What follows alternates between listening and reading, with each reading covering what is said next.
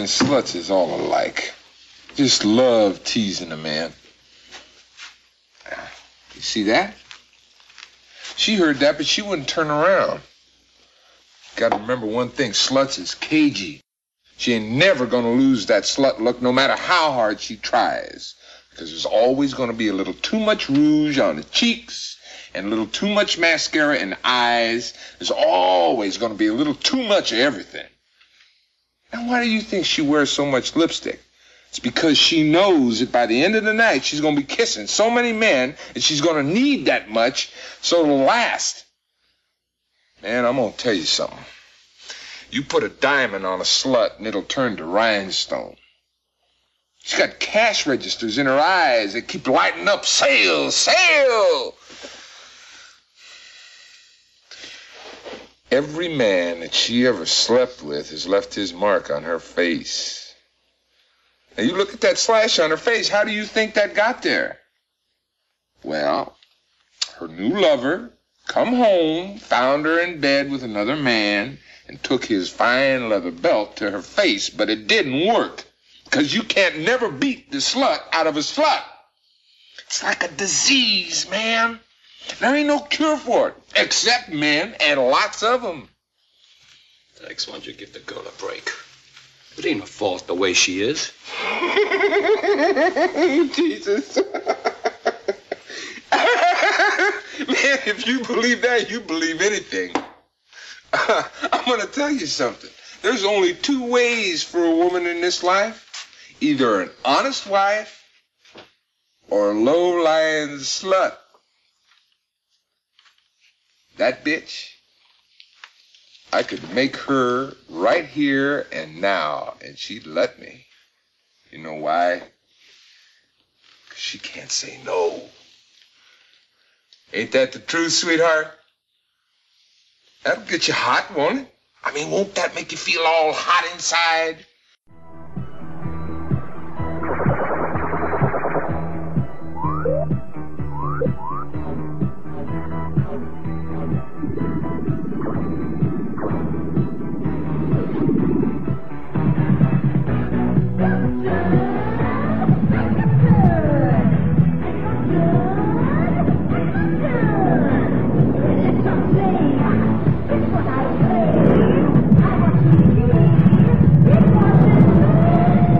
Radiodrome.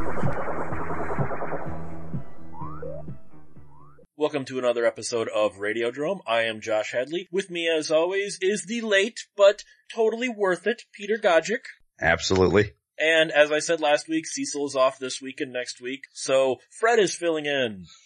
Hello. See, shortened to the point. Well, before we before we get into the topic, guys need to go to adamandeve.com. Use the promo code DROME, D-R-O-M-E, and you will get 50% off of a single item, three free DVDs, a free sex swing, and free US shipping. Just use the promo code DROME at adamandeve.com. So tonight, we're gonna make a positive episode. I'm hoping. We each have certain actors that we all gravitate to that it doesn't matter if it's a TV movie or if it were the 90s like an FMV game or something. There's always a couple of actors where you go, I will watch that guy in anything. I don't care how crap it is. I will watch that guy in anything because even in a crap movie, there are certain actors that are never crap. So each of us have picked five different actors we will go out of our way for, and that's who we're going to dish on tonight. So Fred, as the guest, Hmm. who is your first you'll watch in anything actor?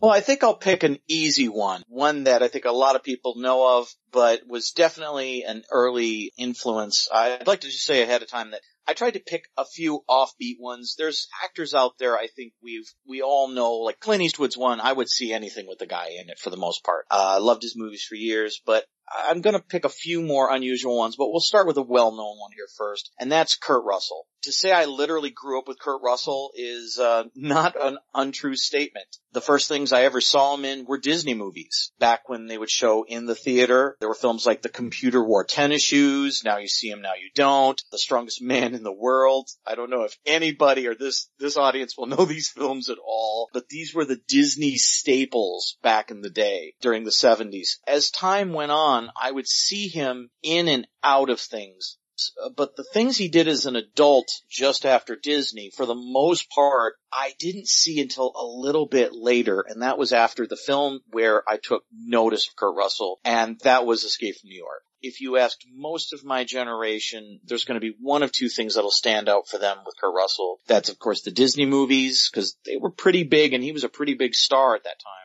and Escape from New York. And these two, two things are actually an interesting contrast because it was Escape from New York that Russell did to break out of that Disney mold. He wanted to do something a hundred percent opposite anything anyone knew of him. That's, you know, he loved the idea that this guy was a criminal and an outlaw, that it was set in the future. This was the polar opposite of Kurt Russell and his career. And it's also kind of ironic that that's the reason the producers didn't want him as Snake because the, all, Yes, all was all the listed. Disney stuff. They were like, this guy can't be an action hero. Yeah, it's actually uh, interesting to note that even John Carpenter wasn't sure about Kurt for the role. Not at first, because uh, Carpenter had actually worked with Russell before this. They did the Elvis TV miniseries together, where Russell played Elvis. And it's, it's a very good miniseries. I saw it later on, but it's actually really good and really worth checking out. There's no denying Russell would go on to become Snake Plissken. He said that he himself didn't know, he didn't know how to play it. And so he said, I'll just play it like Clint Eastwood would.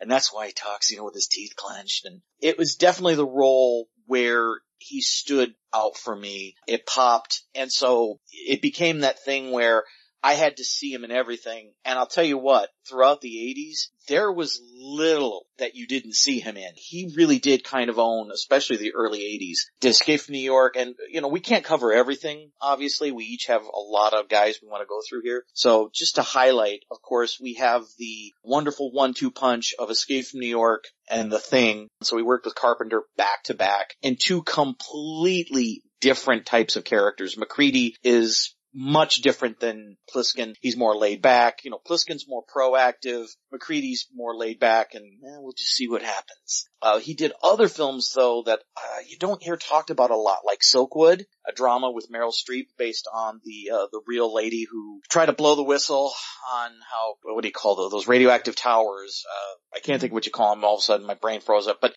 how they dealt with radioactivity and how they weren't that safe good movie, good, good character in that, a real person. Swing Shift, which was 83. He did that with Goldie Hawn, who of course he would go on to be a life partner with for, well, most of his life. He would do a variety of different films like The Mean Season, which was a thriller, Best of Times, which was a comedy with Robin Williams in 85. 86, creating the trinity of John Carpenter films, Big Trouble in Little China. I think most of us here adore that film. Uh, Which is such an overlooked uh, good movie too. Like so many Isn't it? people don't understand that that's like a satire. yeah, they missed that. Indeed. They missed that. Uh, indeed.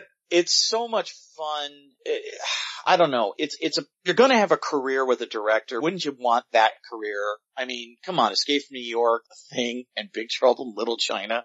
That Like, Trinity, all if com- anything, shows it shows how um how good he is as an actor, how diverse he is with his acting style, because those are three very different characters. I agree. The versatility he- shows in just those three films is perfect. And I think Hmm. it's funny that over the rest of his career, with the, with a few exceptions, Russell would start to become a type. A little bit. uh, sort of the yeah he you know he has the charm there's if if you're going to describe his his acting style there's no doubt that Russell has a charm he has that smile that's very disarming it's utilized in a lot of movies it's funny they either go with the charming character of him like he did a movie uh with um Robert Zemeckis before Zemeckis did Back to the Future called Used Cars I highly recommend people see this He's movie because it's sleaze in insane. Even in something so like uh Overboard, which is pretty much about like Stockholm syndrome, he's still incredibly charming in that movie. charming uh, Tango and Cash Oh god, he's great in that. You know that that was movie. originally meant to be switched? It was going to be Stallone playing his character and he was going to be playing more Stallone's character. But they God. both wanted to play the, the opposites, which I think is The what made that movie work.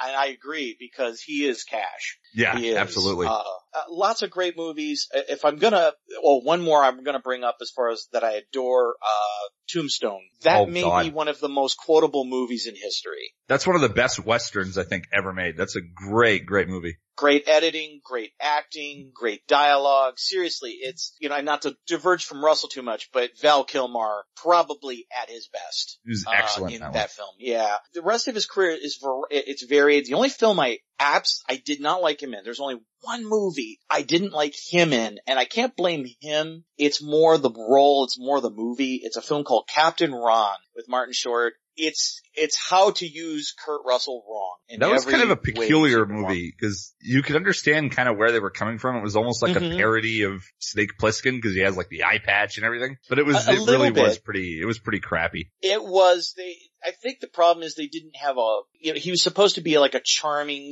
sleazy, like you said, a Snake Plissken, but like a pirate because it takes place on a boat, and it just doesn't work. It it just one of those films that fails. And a few others would, you know, Soldier. We've all talked about that one a million times. Great little film, I like. Soldier a lot. That's a, I, I thought that was one of his better, like later roles where he proved that he could still do very different stuff. Cause that, that was a very out of character Kurt Russell I'm movie. gonna kill them all. I agree. Well, one of the words that I think is going to be coming up a lot, and I don't want to overuse it just yet, but is stoic. Russell could do stoic, but it was definitely this, if you're going to use that word, this was him being his most Charles Bronson. Oh, he really, he really Uh, pulled it off. He does. He, he's very quiet. He acts with his eyes. It always irritated me when I saw reviews saying that there's barely any dialogue, that Russell barely acted. I'm like, did you see the same movie I did? Cause throughout the whole film, he shows, he shows hatred, he shows pain, as in like sadness. The scene where they kick him out of the village, the look in his eyes, it's like a puppy that just got Mm. kicked.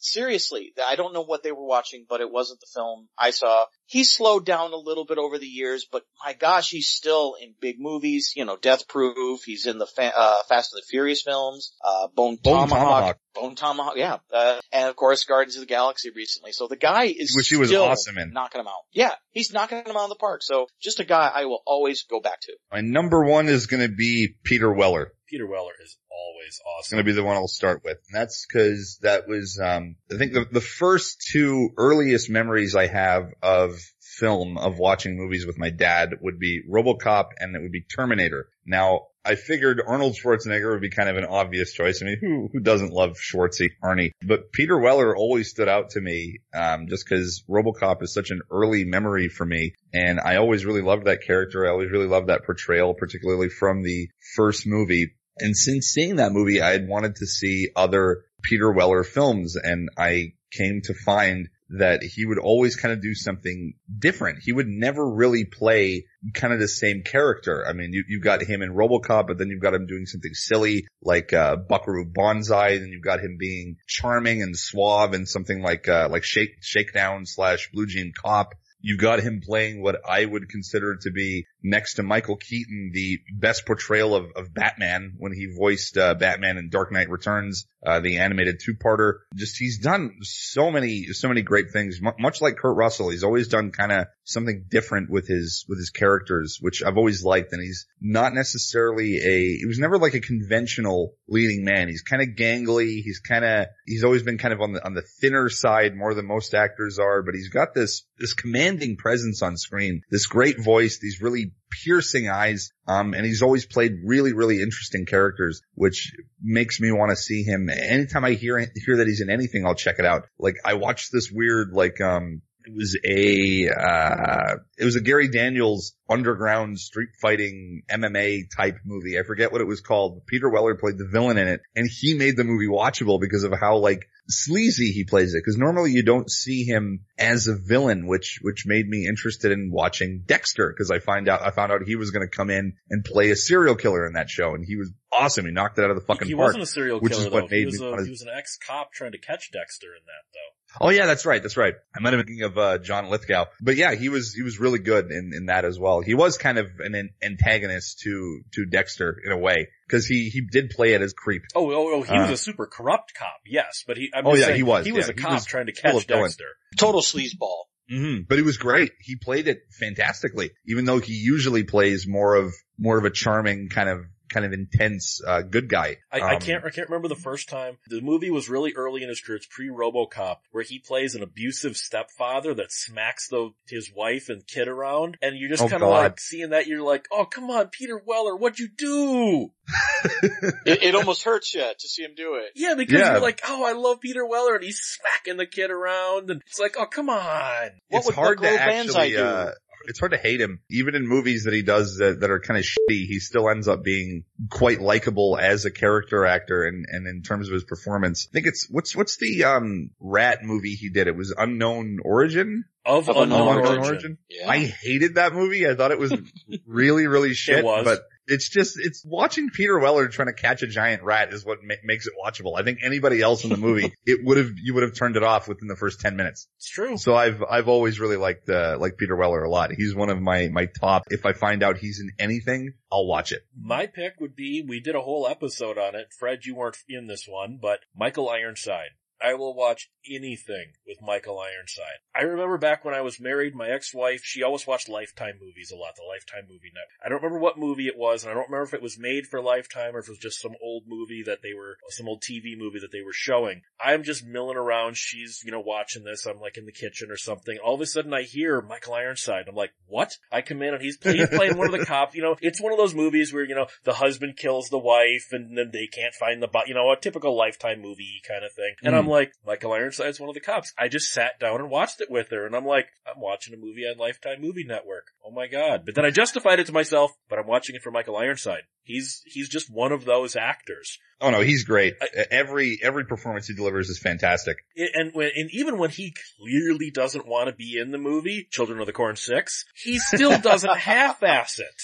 He still No, gives he's- a he's Michael Ironside really- performance, you know? He's always really cool no matter what he does. And I, I gotta also bring it up. Third best Batman performance when he played Frank Miller's Dark Knight Returns Batman as well in the 90s Batman cartoon. See, I, I, I, believe I it's- agree. believe it's Legends of the Dark Knight was the episode I, he plays that was it, yeah. But I, I'm gonna fight with he you. He was so so good. Like he he fit that version of Batman so perfectly. I go back and rewatch just that segment of that episode just to hear Michael Ironside as Batman and how perfectly that actually fits. And now every time I read that comic, I'm either hearing Peter Weller or I'm hearing Michael Ironside. See, I gotta argue with you on that one. As much as I thought Peter Weller did a fine job, I thought Ironside's Dark Knight was better. I gotta go Ironside over Weller on Batman. I guess you could call it maybe that they're the second best, like 2.5. Like they both kind of edge each other out over that being a perfect voice for that version of, of the character. Cause I just, for, for his segment alone, that's one of the best episodes of, of the 90s Batman series. Well, I just got to just add into this Batman discussion that uh, Mike. I was so disappointed that Ironside didn't get to be Batman again when they did the Frank Miller's animated movie. Oh, that would have been they- so they- cool. It would have been, and I got to go with Josh on this because Michael Ironside has just how he does the one line where he goes, "Rubber bullets." I promise. uh, he, he delivers that with such a, it- it's perfect. It's just perfect. He's got that great voice. He's got that, that Darth Vader-esque voice that you want to hear. You're pulled into, I mean, we're guys, you know, and we're compelled. Uh, Josh even said he heard his voice from the other room and yeah, I- Ironside's great. Glad that he's still acting. I'm glad that he does voice work in games and cartoons and I, I hope he sticks around to the very end. I think what they should do because he voiced um Darkseid a lot on uh, the Mhm. 90s Superman and 90s Justice League cartoon. Wouldn't that be great if they brought him back to actually voice the live action version for the like Justice League sequel? I think that that could be fantastic if they used him him as a voice template for that character. I'm I'm hoping they do something like that. I'm in. Where do I sign? Well, and then see, to, to, to me, when it comes to Ironside, the only thing I don't like is when, this happens more in TV shows, when they don't know how to use him. Like, as much Hmm. as I loved Justified, I'm like, oh my god, Michael Ironside's gonna be unjustified this week! Oh, he's in the B plot and he's only a supporting character in the B plot. Did you Yeah. guys just waste Yeah. Michael Ironside here? Same thing on Burn Notice. Hey, he's in Burn Notice and he's killed before the opening titles. Do you not know how to use Michael Ironside, TV producers? I think un- unfortunately he's a, a bit too humble for his own good because I think to him he just sort of sees himself as a as a character actor and he's just he's just working for the the sake of working. Like if you've seen any, I'm sure you've seen many interviews with him, but he's incredibly humble when it comes to his career. And he doesn't do many interviews. He hates being interviewed because kind of intimated at this Canadian interview, it makes The George uh, Stroumboulopoulos one. I, it, it might be. I don't remember. It's where he was sitting down with him and talking about overcoming his cancer and all that. Yes, yes, that's the one. And that's he- a great interview That's a- too. Yeah. That's a good one. And he, he kind of is like, you know, what we're doing right now makes it seem like I'm more important than anybody else in this room. And he just, he he just seems so down to earth. I would love to It's interview the funny man, because you know, but he he was he was more important than anybody in that room. He's Michael frickin' Ironside. He's done how many movies with how many like memorable performances and stuff. It's it's so weird that he. I think didn't he say that he he felt like heartbroken that he I think it was he injured his legs or something and that he couldn't be a roofer anymore. Yeah. And the guy just looked at him and was like, "But you're a, you're an actor. You know that that's like that's what's paying your bills is acting." He was like, "Oh, I'm just going to get into acting to pay the pay the extra bills I need to pay." It's so weird the way he looks at it that way. Like he I think he's more of a he's a laborer first and an actor second, which is insane considering how good of an actor he is. disarms people with his humbleness. He yeah, yeah, he does. I'm sorry. What is it Uh, with that? Like he, he does seem to lose his arms in just about everything. You get total recall. You've even got something as recent as like the machinist loses his arm. He loses his arm Uh, in Starship Troopers, loses his arm in the, in the, uh, He already ha- the has visit- no arm at the well, beginning of that movie. right, but I'm just saying he lost his arm really at some jumped point the gun in on the that one. It's like, well, got Michael Ironside. Start making the prosthetic for his lost arm. We're not going to do a scene of it. No, he's just not going to have an arm. exactly. I guess when it comes to that, when it comes to that kind of performance, you just got to hand it to him. yeah, I know. Wah, wah. Well, I think I, I thought I'd go with for my next pick. Uh, well, a lot of these guys I grew up with, but this was uh, a little more off the beaten path for a, a young person to know about because I I used to watch a lot of late night TV. I didn't sleep much as a kid. I used to suffer from chronic night terrors, so uh, I was up a lot, very late at night. I saw a movie on television called Medium Cool, which was this like kind of hip 60s movie about journalism and where television journalism was going. It's, it's a very fast paced, the editing is crazy, it's, it's a very almost, I don't want to call it psychedelic, but it does have that tone to it, and it was starring this guy named Robert Forster.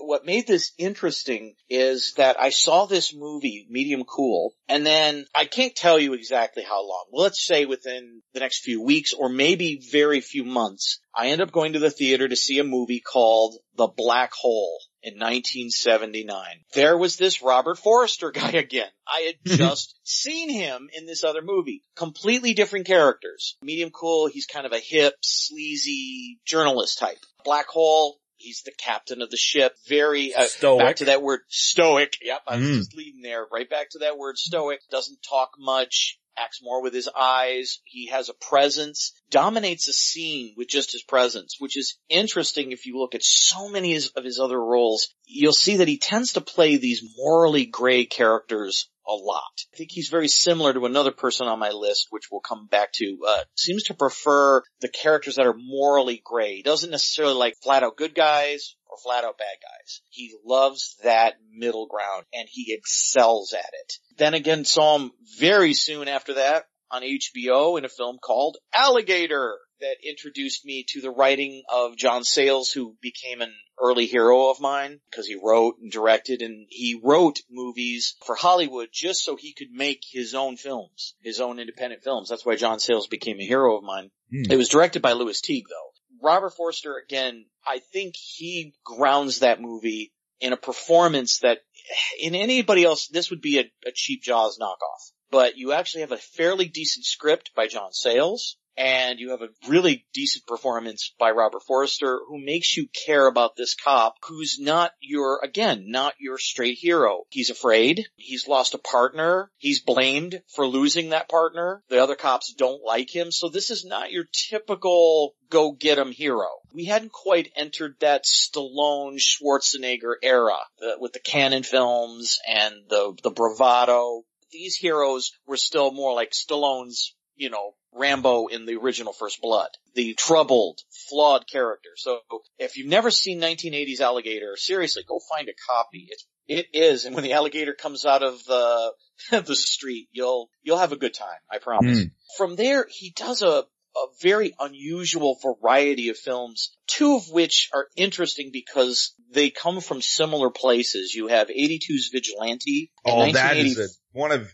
it's, it's funny because its name is Vigilante, but I would consider it to be one of the best Vigilante movies ever made. That Well, is uh, a fantastic film. I'm not a big fan, uh, to be honest with you. Uh, I was going to get into that. However, his perform actually, this is one of those movies where everybody's performance is good, and I still say it's worth seeing. It's still worth watching. I was just He's really sympathetic. He's different in it. Again, he's not your Charles Bronson. No, no, he's a Uh, very like normal guy in that movie, and everybody I think expects to watch that movie thinking that it's going to be a Fred Williamson film, but it's really more of a Robert Forrester film. The It movie is. focuses a lot more on the the troubles and the arc of of his character far more than Fred Williamson, who's kind of in there as almost like more of the tease. Like you think it's going to be more of this like straight laced kind of action movie about this vigilante group going up and beating up thugs and stuff, but it's really more about this very normal middle class guy who, you know, his his kid dies, his wife resents him for that happening. Uh, she ends up leaving him and then that, that causes Forrester to, to join that vigilante group and kind of do it just out of,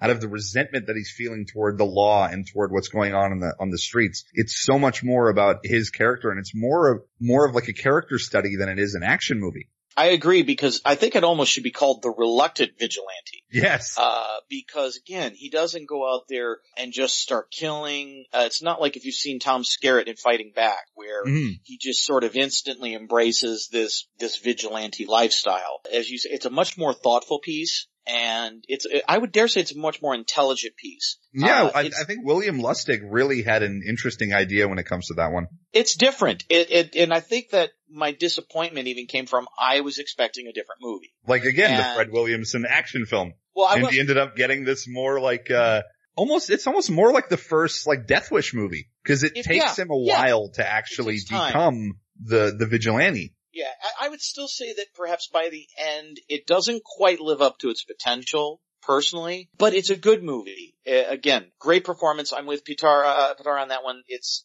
worth seeing. It's good acting. Little disappointing, but the film I really wanted to kind of highlight between the two of them was a movie called Walking, uh, Walking the Edge in 85 Oh, the Charles which Band one. these are t- these are two very similar movies. Uh, they both deal with vigilantism, but now Robert Forster isn't at the the heart of it. Uh, he's accidentally caught up in it. He has his own concerns, but this time it's a, a woman seeking revenge for the murder of her child and her husband. He, again, here we go. The reluctant hero. He's reluctantly involved. He doesn't want to get involved in this. And then of course by the end he's just fully, you know, buried in this thing. Mm. I think I prefer Walking the Edge better. I, I just prefer it for, as a story. Let's put it that way. I think perhaps, uh, they're both great performances from him, very different performances from him. He's more animated in Walking the Edge than he is in He's more Vigilante. angry. Uh, but oh, very, uh, because there's a lot of screaming, a lot of swearing in Walking the And Edge. Walking the Edge is a Uh, much because- sleazier. The the tone, it, it's a much more that kind of wet, used up inner city kind of visual look. It, it's it's a sleazier movie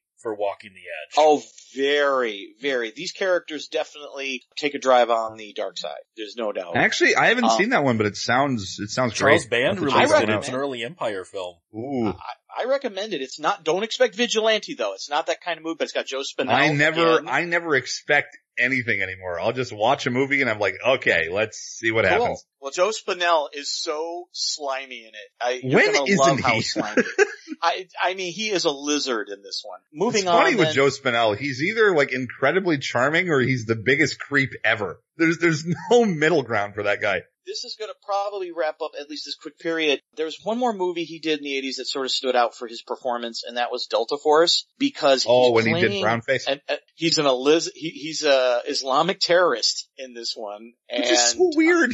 it's so bizarre to see him in this role. If you watch these other films and then watch Delta Force, you're gonna feel like you just did a U-turn. You have to Uh, really um, pay attention to to know that it's him too. Yes, and it's not even a typical Cannon film until like the last 10 minutes of the movie, and then it turns into a Cannon movie. To round this off, he of course had a resurgence in the 90s. This little known director, some people may have heard of him, called Quentin Tarantino. I, I was actually Uh, going to say him in- that's my favorite Robert Forster. I love his Max Cherry and Jackie Brown. Plays Oh, he's he, great he in Jackie plays Brown. it so multi-layered. This guy who t- he wants to do the right thing, but he really doesn't want to get involved. And he's even when there's an action scene, he's so laid back and almost bored that there's an action scene happening. I love Max Cherry, man. Well, I guess I don't have to describe that one.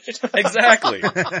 Two quick films. If you want to check out something not as recent, it's from 2000s. I recommend a couple little movies he did. One called Diamond Men uh, with Donnie Wahlberg, and the other's called Road to Riches. Neither of these are action thrillers. They're actually more slice of life films. Just wanted to let you know. But to showcase that again, this man can do anything. Uh, he And if can you play wanted an any action role. thriller, you can check him out in Maniac Cop 3, where he's just begging for Quentin Tarantino to discover him.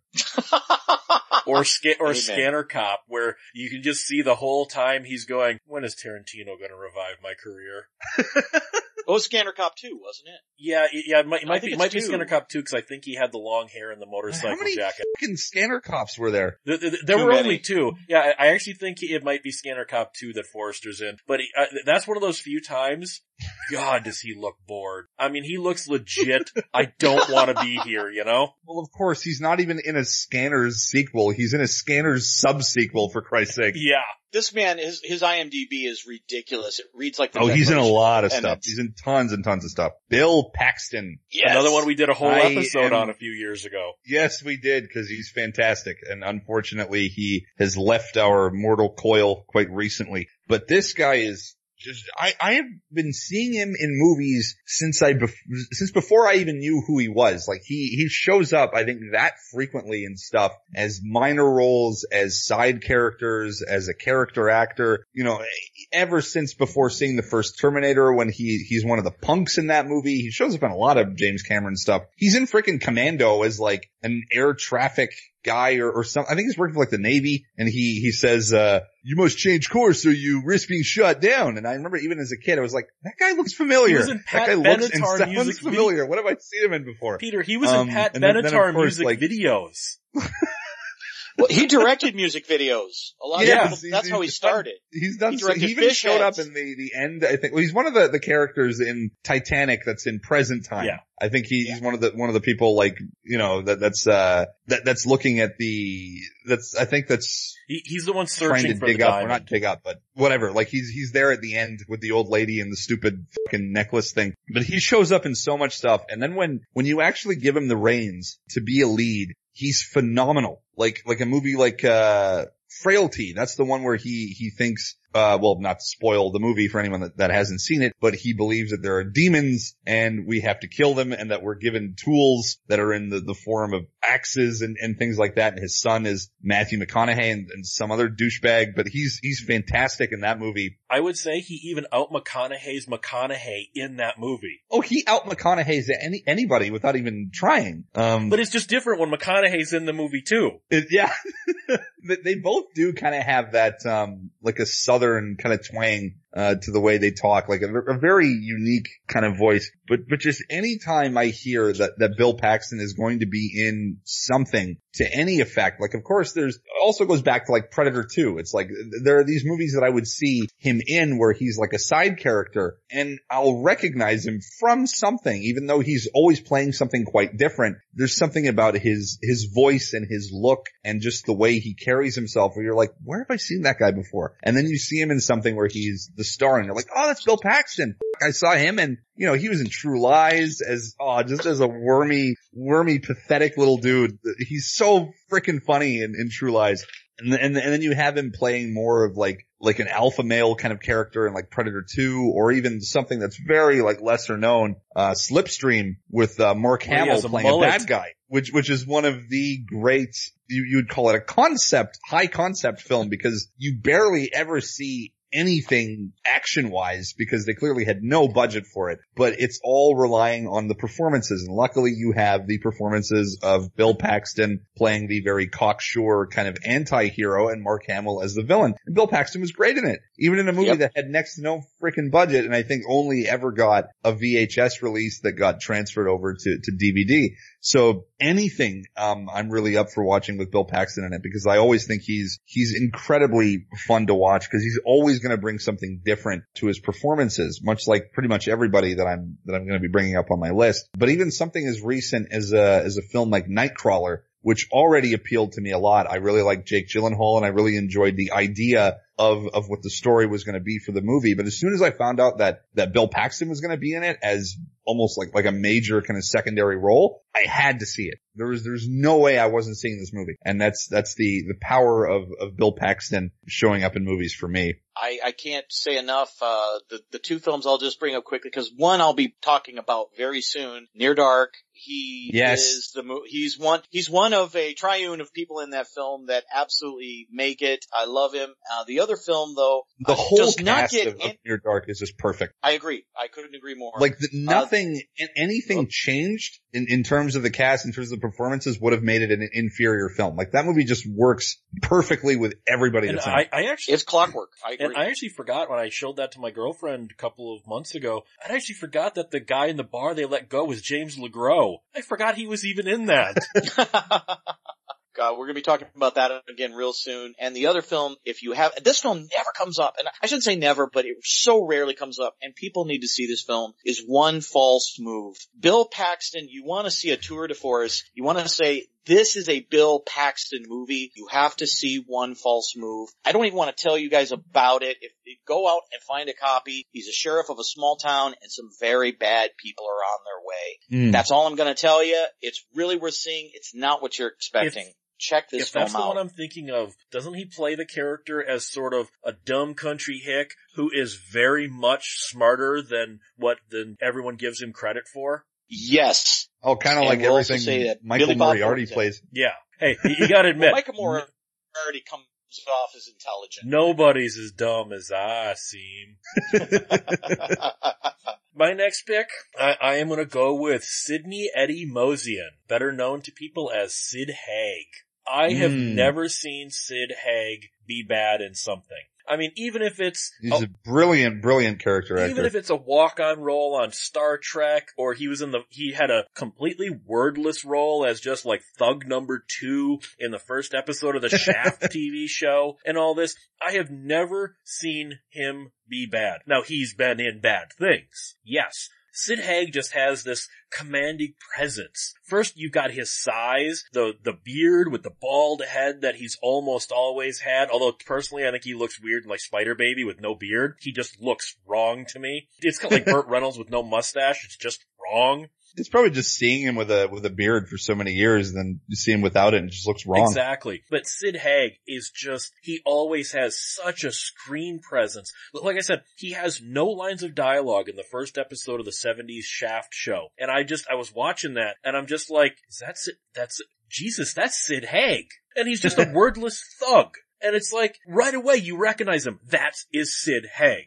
I love Sid Haig. Can't say he's, he always looks like he wants to be in the movie. Cause if you guys have ever seen that Night of the Living Dead remake, the, the one with oh, the pot farmers, trash. or, or, or House of the Dead 2, he is clearly in, Mhm. I am not taking this seriously mode, which makes it fun. Even though the rest of those movies are played totally straight, he doesn't want to be there, but he's not half-assing it, kind of going the opposite direction. Does that make sense? He's Yes. still going to give it an effort anyway, even if he, you know, he's probably happy that he's getting the roles to begin with because he's really more of like uh, a smaller role on a on a TV show or a movie kind of actor. So he's probably happy anytime he gets to do something that's that's closer to being like a lead. Well, and he also, the, the thing with Sid Haig is, you know, and a lot of the actors we're talking about, they were mainly movie guys who sometimes did TV. Sid did so much TV. He was that guy that was on every 80s or late 70s cop show in one episode as a thug.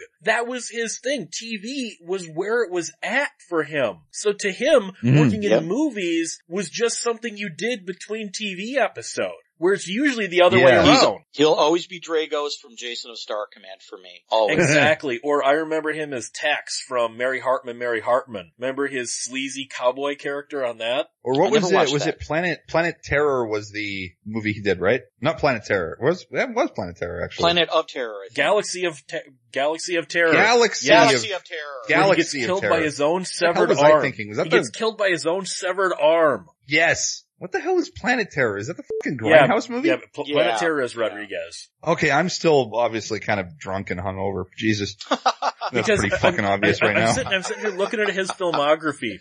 Uh, I'm sitting here looking at his filmography. He's in Mary Hartman, Mary Hartman, Police Story, Charlie's Angels, Heart to Heart, Quincy, on one episode of each of these, Dukes of Hazzard, T.J. you Hooker. showed me? It was the clip where he. It was from some TV show where he plays this like weird, like misogynistic guy at a bar or a diner or something. I, I, I highly recommend the, the TJ Hooker episode, unfortunately titled Hooker's War, where he plays the gang leader and TJ Hooker beats him up and he cries and begs for mercy. And you go, oh yeah, Oh my that- God. that's not ego on Shatner, huh? Yeah, cause Shatner could beat up Sid Haig, huh?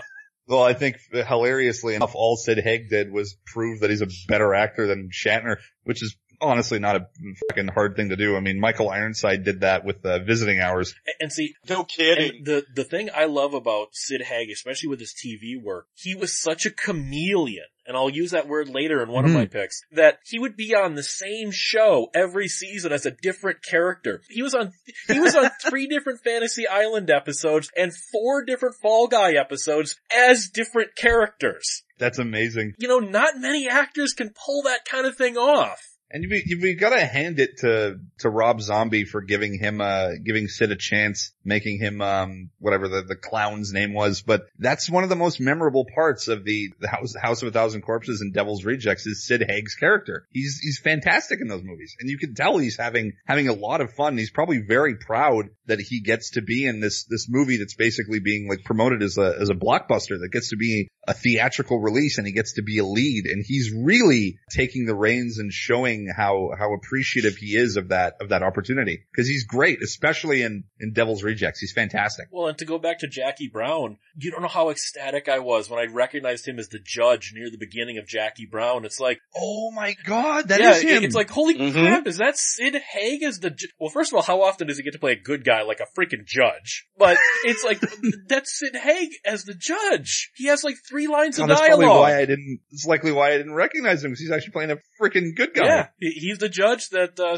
that sentences Jackie at the beginning. Oh, it's amazing. Now I gotta go rewatch it. He's only in one scene and he has like three lines of dialogue, dude. It's not a Sid Haig Whatever, movie. I'll just watch the beginning of the movie. Well, uh, sadly, I haven't seen a ton of his movies, and yet I've seen a ton of things with him in it. You know, he's just in so much. All I'd say is that the guy has that look. He looks like the guy that would probably mug you down a dark alleyway. and what's interesting about him is that when he performs, he brings humanity to every role he plays, even some of the most vicious of killers. is is just one of those guys. I mean, obviously his career. I don't want to say it's been on a downtick of late, but I'm looking at his IMDb, and almost everything is direct to video, shot on video, and I'm going, "Eh, it's not the same uptick that you know he had after the House of a Thousand Corpses for a while, where he was in theatrical. Yeah. I mean, I think I think Rob Zombie had a, had a good heart when it comes to that. He obviously wanted wanted the guy's career to excel as it deserves to, but it's it's all in who wants to cast him, and it, unfortunately he has that look of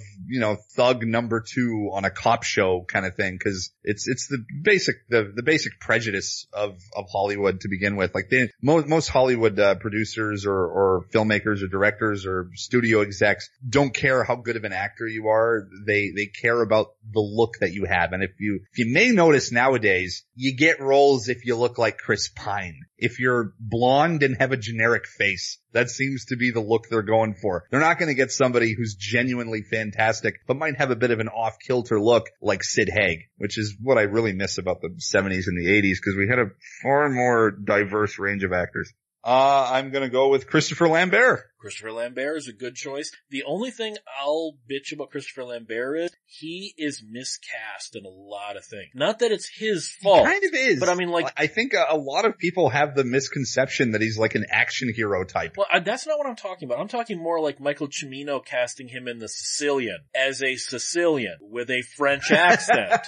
and you just kind of go, no, that, I like Christopher Lambert, but absolutely wrong for that role, you know? with with him with him you really need to kind of work around his voice. You have to cast him as something that that voice is going to fit. He's he's got a very particular and peculiar kind of way about him. Like there's there's something incredibly different uh, of him as an actor, just the way he talks and he has that weird like kind of laugh that he seems to do in like everything. So I think you you have to do something with him that's going to be different. You can't just expect him to be the Sicilian guy or the generic love interest hero type. Like there has to be something kind of eccentric about him as a character, which you'll see movies that that excel when it comes to that. Like obviously he was, he was very perfect for Highlander because that was a very weird movie to begin with. That, that one almost predicted what most like Japanese and like anime stuff would be later on down the line. Dudes in, in trench coats with katanas spouting one-liners like, uh, there can be only one. And that, that's something you could really only picture Christopher Lambert being the, the lead in because it's just kind of a weird kooky movie that has a, it's, it's somewhat of a period piece at times. You know, he was, he was in, he's lived since the days of World War II and, and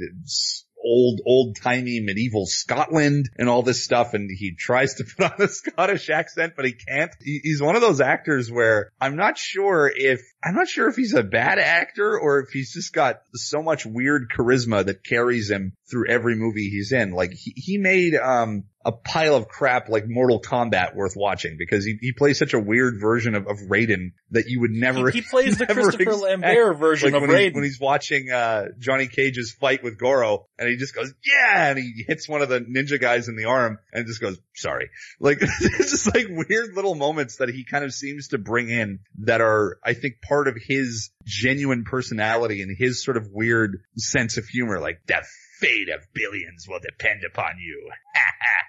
Sorry. Like what the fuck is that? I- okay, the, the, there are sometimes it's, it's, he seems to there are sometimes when I see Hmm? Christopher Lambert in a movie, I kind of go, "Ooh, is uh, what what what Christopher Lambert are we going to get in this movie?" You know? yeah, what are we gonna get with this role? Like, it, you're, you're kind of, um, there are movies where he really fits well. Like, he's fantastic in Mean Guns. He's great in Fortress. Like, he really fits that Oh, role he's very well as kind of a, a, a s- a sympathetic, uh, sympathetic everyman that's been arrested for, you know, obviously for, for being like wrongfully accused kind of thing. And he plays off of Vernon Wells very well and he plays off of God damn it, Jeffrey Combs, who's kind of weird in that movie. But, but that's, um, that's the interesting thing about Christopher Lambert. As you said, you never know what Christopher Lambert you're going to get. And it's always kind of a, it's a fun mixed bag. And he's always been one of those guys that I, I look forward to watching and one of those guys who I can remember very vividly from when I was younger that I would, I would see him in stuff randomly, like watching Highlander with my dad or going to see Mortal Kombat in the theaters, that kind of stuff. It's like, I know that guy. He's, he's the guy with the weird voice. I- like, but, but okay, um, th- there there are two roles where his voice I think fit very very well. One is Highlander. mm, Now I I Yes. don't know if this is ass cover or not because one of the things that I'm talking about 1985 1986 critics had a problem with was his voice. They're like this is the worst accent I've ever heard. Maybe this is just covering, but on the commentary they talk about how because he's lived so long and in so many different countries, they specifically asked him to have an accent that is not specific to any country or any region. yeah, you, that actually makes It sense. It does, but it also kind of sounds ass covery in retrospect, doesn't it? But it makes sense for him to play a character like that who's kind of a, a man of so many Lots different of different cultures on account of, of living for, for so many different centuries is that he, he doesn't sound like your average person. He's, he sounds like somebody who has lived in France for, for many, many years or Scotland or Japan or, or somewhere like just a different country for every like kind of century of his life. And he, he does, he has this kind of weird voice. Like you don't even know what the f- it is, but you don't, you don't know what it is in most of the movies he's in, but it kind of makes sense in, in the context of, of Highlander, which I think is what makes that movie so memorable is it makes sense that Christopher Lambert would play a guy who's lived throughout all these centuries and he sounds weird for that reason. And he, he has those awkward laughing, laughing cues because he's lived throughout It's so a many kind different of cultures. magic. what kept you? I, I, I actually like the, you know, the, the quieter moments because sometimes his accent in that movie flips. Li- Like when he's, when Yeah. he's trying to show Roxanne Hart that he is immortal, all of a sudden he slips Hmm. into, and I have to go with the critics on this one, a pretty bad Scottish accent. Oh, his Scottish accent is fucking abysmal. It's re- no cousin Dougal. I'm not. I would bloody well walk out of here. Brought up Highlander, the one that so many know and love. Uh, the film I adore him in besides that one will always be Mean Guns. I love that film so much. Uh, you introduced me to that film too, I believe. I think you were Yes. the one that showed it to me. Yeah, great flick, lots of fun. He's fun. actually kind Uh, of hard to believe understated that. in that one a little bit. Well, A he bit, only yeah, worked I- two which I days. think is why he he works so well in it. Yeah, he only ended up, he was supposed to work three days. He only worked two and he took off. Thankfully they had filmed all of the scenes, major sequences, but he is understated. He looks like he's having a great time though. Oh, he does. He's an understated evil in that film. He's a character who, while evil again, he's showing that pain, a real actor.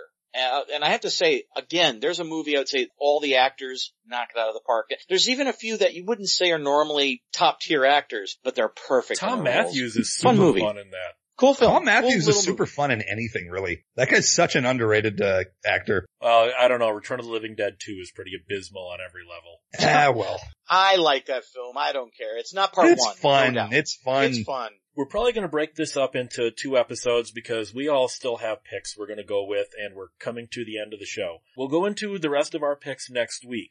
But for right now, what do you think it is that draws people to certain actors? And I know we're saying actors as male. Maybe we'll, we'll, we'll do a female one at some point where I'm, I'm not being sexist. There's a lot of female actors Yeah. I really like. Just all of our picks happen to be dudes, but we're also dudes who grew up on action and sci-fi movies, which tends to be guys. What do you think the common thread is? Because while next week I'm going to throw a wild card into this, all of these people are very, very good, underrated actors that we've talked about this week. Like I said, next week I've got one that is debatable, but I love the guy anyway. Do you think, why do you think that a lot of these actors, yes, Kurt Russell's had mainstream success and so forth, you know, Bill Paxton has, these are not in the same sentence as Tom Hanks and things like that. You know, these are not, your average person off the street is not going to know who Bill Paxton is. They're not going to know who Robert Forster is. Some of them probably might not even know who Kurt Russell is by name. They would just know, oh, it, it's that guy from that movie that was out last year. What do you think it is that draws us to these specific actors? Well, uh, for me, it's always been the idea of embodying a character when I believe that they're that character. And obviously, it's it's a shared relationship. There has to be uh, uh, something on the page for this actor to embody. They, they, there has to be something in the dialogue, in the backstory, to bring the character alive. I said earlier with Robert Forster, you know, Alligator. It, that wouldn't be as good if it had been written by anybody else. It's a marriage between the, the author and the actor coming together and creating someone that doesn't exist. And you're meeting them for the first time and you're drawn into the world. They're your, you know, your, your cipher, your avatar, uh, into this world. That's always what's fun. It's always fun to see where they're going to take you. People can criticize Quentin all they want. I think that's one thing he understands. And that's why he keeps casting these people is you can still have the best dialogue in the world, but if you don't have a good actor to recite it, no one's going to buy it. I'd say it's just cause somebody like, um, like Tom Hanks or these, these actors that are more kind of A-list, there's something conventional about them. There's something that draws you in a kind of, I don't, I don't want to insult Tom Hanks too much. I mean, I know he's a, he's a very good actor. Obviously he's been in very memorable things. Obviously Toy Story was a big part of my childhood and everybody remembers him from other stuff like, like Big or other, other movies. Like obviously he's, he's, he's the actor he is for a reason. He's very charming, even in, even in lower, uh, echelon roles where he was in, um, it was in that slasher movie, um, He where he ended up being one of the most memorable. Yes, it was very good in that. There's something approachable about Tom Hanks. He's got kind of a, he's got kind of a kind face. He seems like somebody who would be like your friend's dad. There's just something nice about him, I think. Whereas you've got some, you got people like Kurt Russell or Robert Forster or Sid Haig or Bill Paxton or Peter Weller, you know, Christopher Lambert, all these people that are fantastic actors, but they're a little more, there's a bit of a, a rough edge to them. They're, a, they're kind of the, the weird bunch. They're, they're not the types of guys that, that are going to be your friendly next door neighbor. They're not the guys that are somebody you would necessarily always get along with. Um, they're, they're more the, the types of guys in your life that might be maybe the weird gas station attendant or your, your kind of weird, uh, friend just by association from work or, or something. Just the kind of oddballs that, that stick out in your mind that you're like, I, that guy was memorable for this reason or another reason. More of the, the unconventional person that you think of in your life is, is more the type that, that somebody like Kurt Russell or somebody like Christopher Lambert, these types are, are going to be. Uh, they're, they're not going to be your, oh, I remember having a, having a cookout with, uh, that guy or my neighbor or these great memories with my dad or whatever. They're, they're not those types. They're, they're more the types, they're, they're your drinking buddy. They're your friend from work. They're the weird clerk that you met at this place or that place, which I think is what makes them so interesting and what makes them character actors and what makes them work so well as kind of grittier everyman characters. And I personally would obviously love it if they were more A-list. I mean, Kurt Russell kind of is A-list. I mean, he just showed up in a Guardians of the Galaxy film, so he's, he's doing well for himself. But some of these guys are more fitted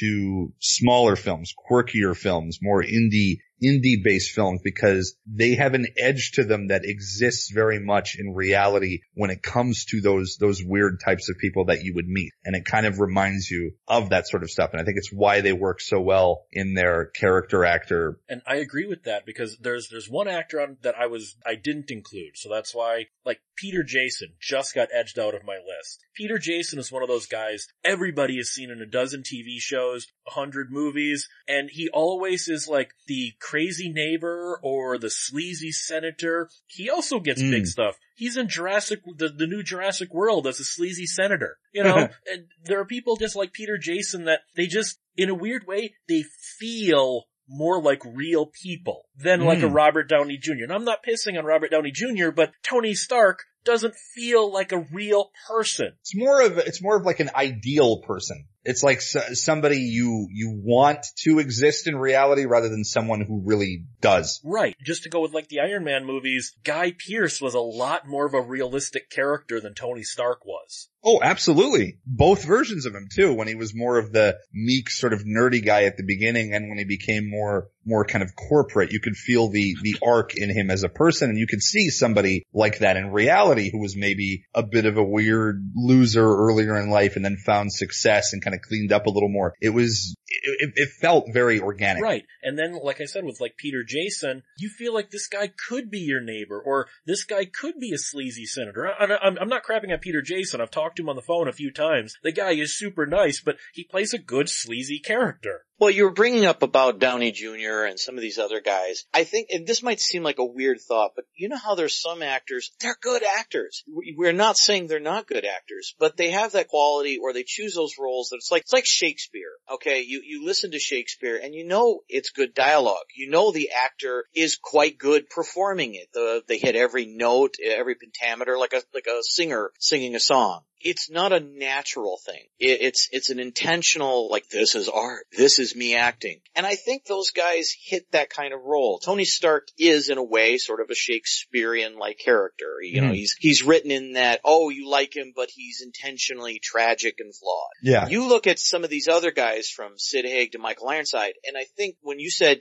they have the edge, you're right, because this is the character, this is the actor that's dangerous. We all said when we saw Michael Ironside in an interview or Sid Haig, wow, they seem like such nice guys. Because when they play these roles, we think this is like walking, like your car just got a flat tire in a neighborhood you didn't like, you had to walk into a bar to ask you to use the phone, and these are the guys sitting in the corner staring at you. Yes. That's who these performers are. Absolutely. these people right out of life they look at you, you're trying to make the call, you turn around and now they're standing next to you going, need a dime. You know, it, it and it just makes you want to crap your pants. These guys embody something you don't see every day and that's why they're good at it. Yes, it's it's something that it reminds me of something Michael Ironside said, which was the way he plays characters that are in love versus characters that want to kill you. He says that love is more of an outwardly kind of angry emotion, but somebody that truly wants to kill you, they're going to come at you with a, with a smile. They're going to be very personable and they're just going to be like, I'm going to kill you. And whereas like mm-hmm. someone that's in love is somebody who's going to be more infuriated and trying to fight for that, that emotion or for that feeling, which, which I think it, it just shows how, how genuine he really is as a, as a person. And you can really feel that level of emotion in his performances. Agreed. It's not unlike the Brian Cox, Anthony Hopkins debate playing Hannibal Lecter. Yes. Uh, when I saw, where, uh, you know, Brian Hopkins Cox was very outward in, in his sort of, I'm an evil, evil man kind of thing. Whereas Brian Cox is very much, you know, he'll shake your hand, he'll give you a smile, and then he'll rip your throat out, you know, that sort of thing. yeah, Hopkins is your Shakespearean performance. Oh yeah. Whereas Brian Cox said, I'm not playing evil as if it's a thing. I'm playing someone that is lacking good. In other words, he doesn't have something, he's lacking something. And there is a difference. Have you ever seen Blood in the Moonlight, Will? It's actually quite black. All right. On that note, we're gonna we're gonna go next week. We'll finish up our lists, and in the meantime, I encourage the listeners to try and figure out who will be on our lists for next week, uh, based on what we talked about this week. I think that might be interesting to see just how far off. Because I've seen both of your lists. I want to see how far off the audience is. That said, where can people find Frederick Fritz? Uh, still same place, just the movie apocalypse page on Facebook. Not much going on right now. Where can people find the Petar? Uh, you can find me on uh, Twitter at Cinematica, on YouTube, The Cinemasochist, Facebook, The Cinemasochist, of course, 1201beyond.com, of course, Patreon, also at Cinematica, and I have a new video out, Atlantis Interceptors. Go check it out before Red Letter Media flags it. Yes, that will happen because when when when Charlie and I did a did a uh, riff on that one and we put it up under the name Raiders of Atlantis, Red Letter Media flagged us because they had the movie. Yes, it got dealt with. And let's not say it's necessarily them flagging me, but it might It be was. No, their, it wasn't. one of their advertising bots or whatever. But go check that out before I have to dispute the rights on it. It's a bullshit situation I had to go through. The, the fact that I'm not even gonna, okay, fine. You can also find Peter at 1201beyond.com, just like you can find me at 1201beyond.com. You can contact this with a lot of cool shirts and media and stuff. We, we got not only my shirts, but some really nice Radiodrome and what the fuck shirts and all sorts of stuff. You give us money. We do need money. there, there- there- there is also the uh, the Patreon where if you guys, everyone who listens to the show, if you all donated one dollar a month, we might be able to get professional grade equipment. Imagine that. Yeah, you know what? I've got like five, I think it's like 5,000 subscribers. If like, if five, if 800 of you were to donate a dollar every month, I could probably quit my job. Exactly. So get on that shit. What's wrong with you fuckers? Like, come on. A You dollar. can contact this show at 1201beyond at gmail.com. Try to be a cut above. Keep one foot in the gutter, one fist in the gold. Have a good night.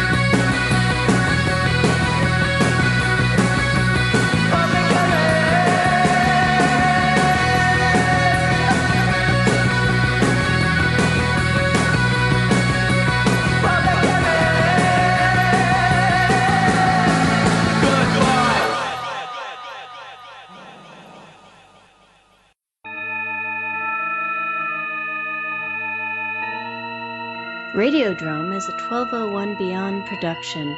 Find it and other great content at 1201beyond.com.